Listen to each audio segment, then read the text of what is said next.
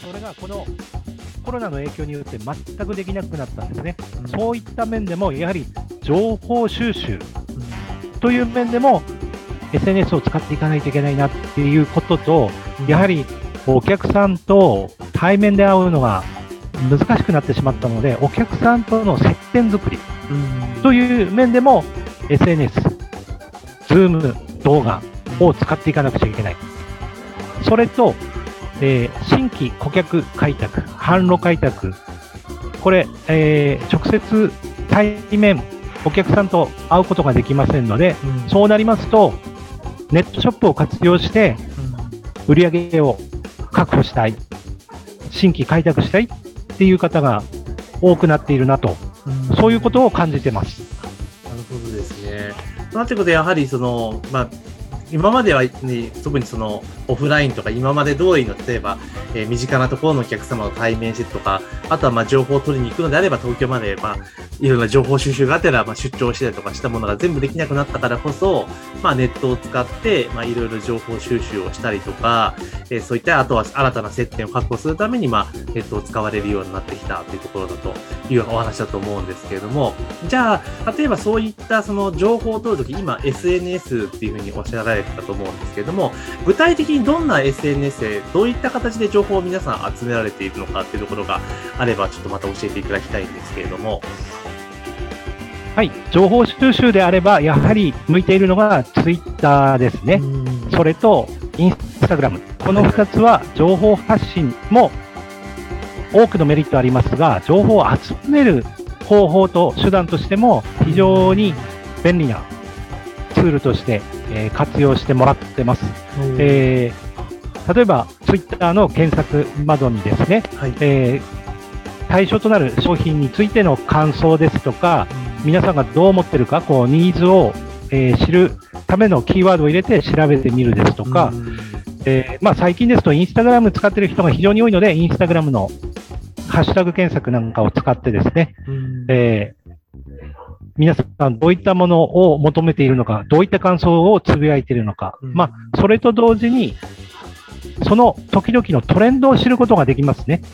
あのどういったものが流行ってるのかとか、うん、どういったこのコロナの影響であっても、皆さんどういったものを買って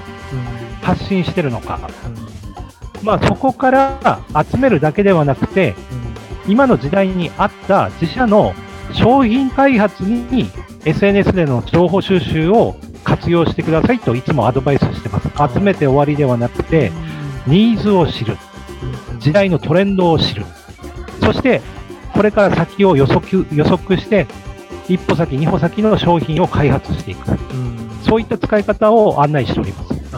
なるほど、なるほど。ということは、まあ、まずはその第一弾として、その、まあ、なんとなく SNS を使うとかなると、どちらかと自分たちがまず発信していきましょうってこと多分もあると思うんですけども、それ以上に、まずは、まずご自身たちの、自分たちのビジネスの、えー、対策、例えば商材とかそういったもののニーズがどういうものがあるのかとか、あと市場がどういった今ことを求めている、どういうことが流行っているのかっていうのの、まあ、リサーチ手段として、まず SNS を、まあ、使っていきましょう。その中で言うと、まあ、Twitter とか Instagram は結構おすすめですよっていうようなイメージで間違いないですかね。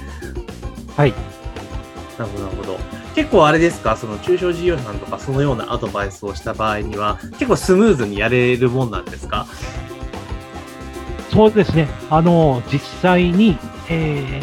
ー、ミーティングでそういった、えー、アドバイスとともに、えー、僕の場合はですね、この特徴として、えー、伴走型支援というのを約15年間ずっと続けてまして、とにかく座学だけではなくて、その場で実行、実施してもらってます。ですので、こういう使い方ができますよとお伝えした後、実際に、えー、お使いのスマートフォン、パソコンで、えー、情報収集をしてもらったりですとか、発信をしてもらいます。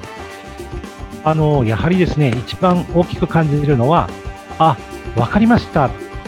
ていうのと、できました。っていうのは違うんですね。わかるとできるは本当に違うんですよと。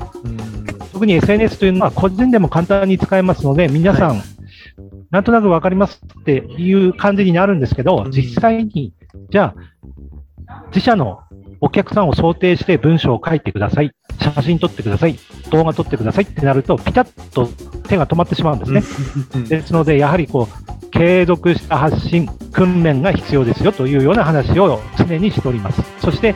面談でも、その実践型の面談を意識しております。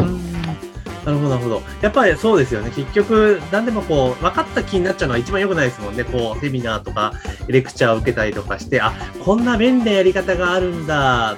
分かった分かったで終わると大概やらないんですよね。ほとんどそこで満足して終わっちゃうってケースがあるので、まあその中で、え伴奏型というところで、じゃあ実際にやってみましょうっていうところまでやられてるのはすごいいい流れかなっていうふうにお話をお伺いしてて思いました。で、やはりそこまでま伴奏型で、あの、アプローチといいますか支援をされているので、じゃああれですね、クライアントさんはもう結構スムーズに皆さん SNS を使った集客みたいなのができている感じなんですかね？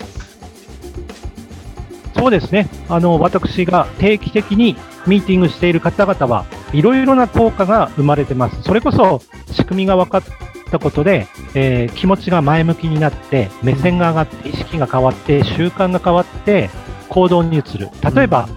先日面談した経営者の方も、今まで動画を本格的にやってみたかったと。ただ、どうしていいか分からなかった。僕とのミーティングで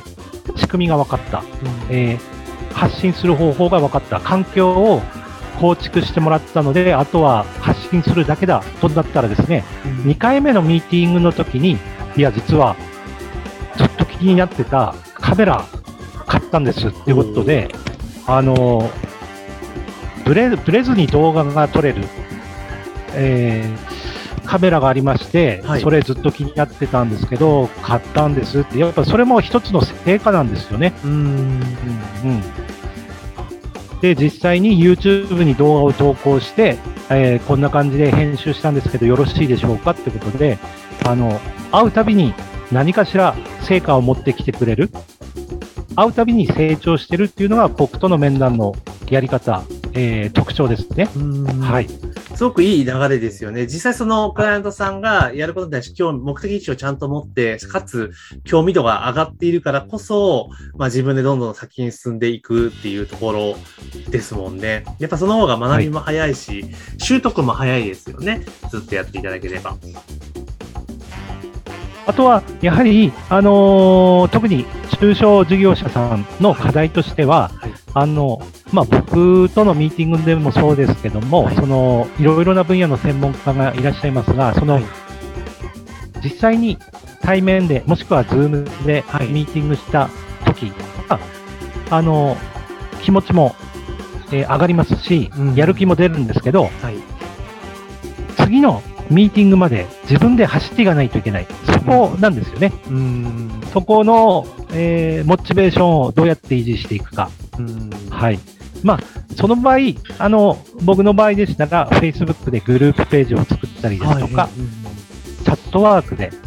経営者の方と2人の部屋を作ったりしながら、まあ、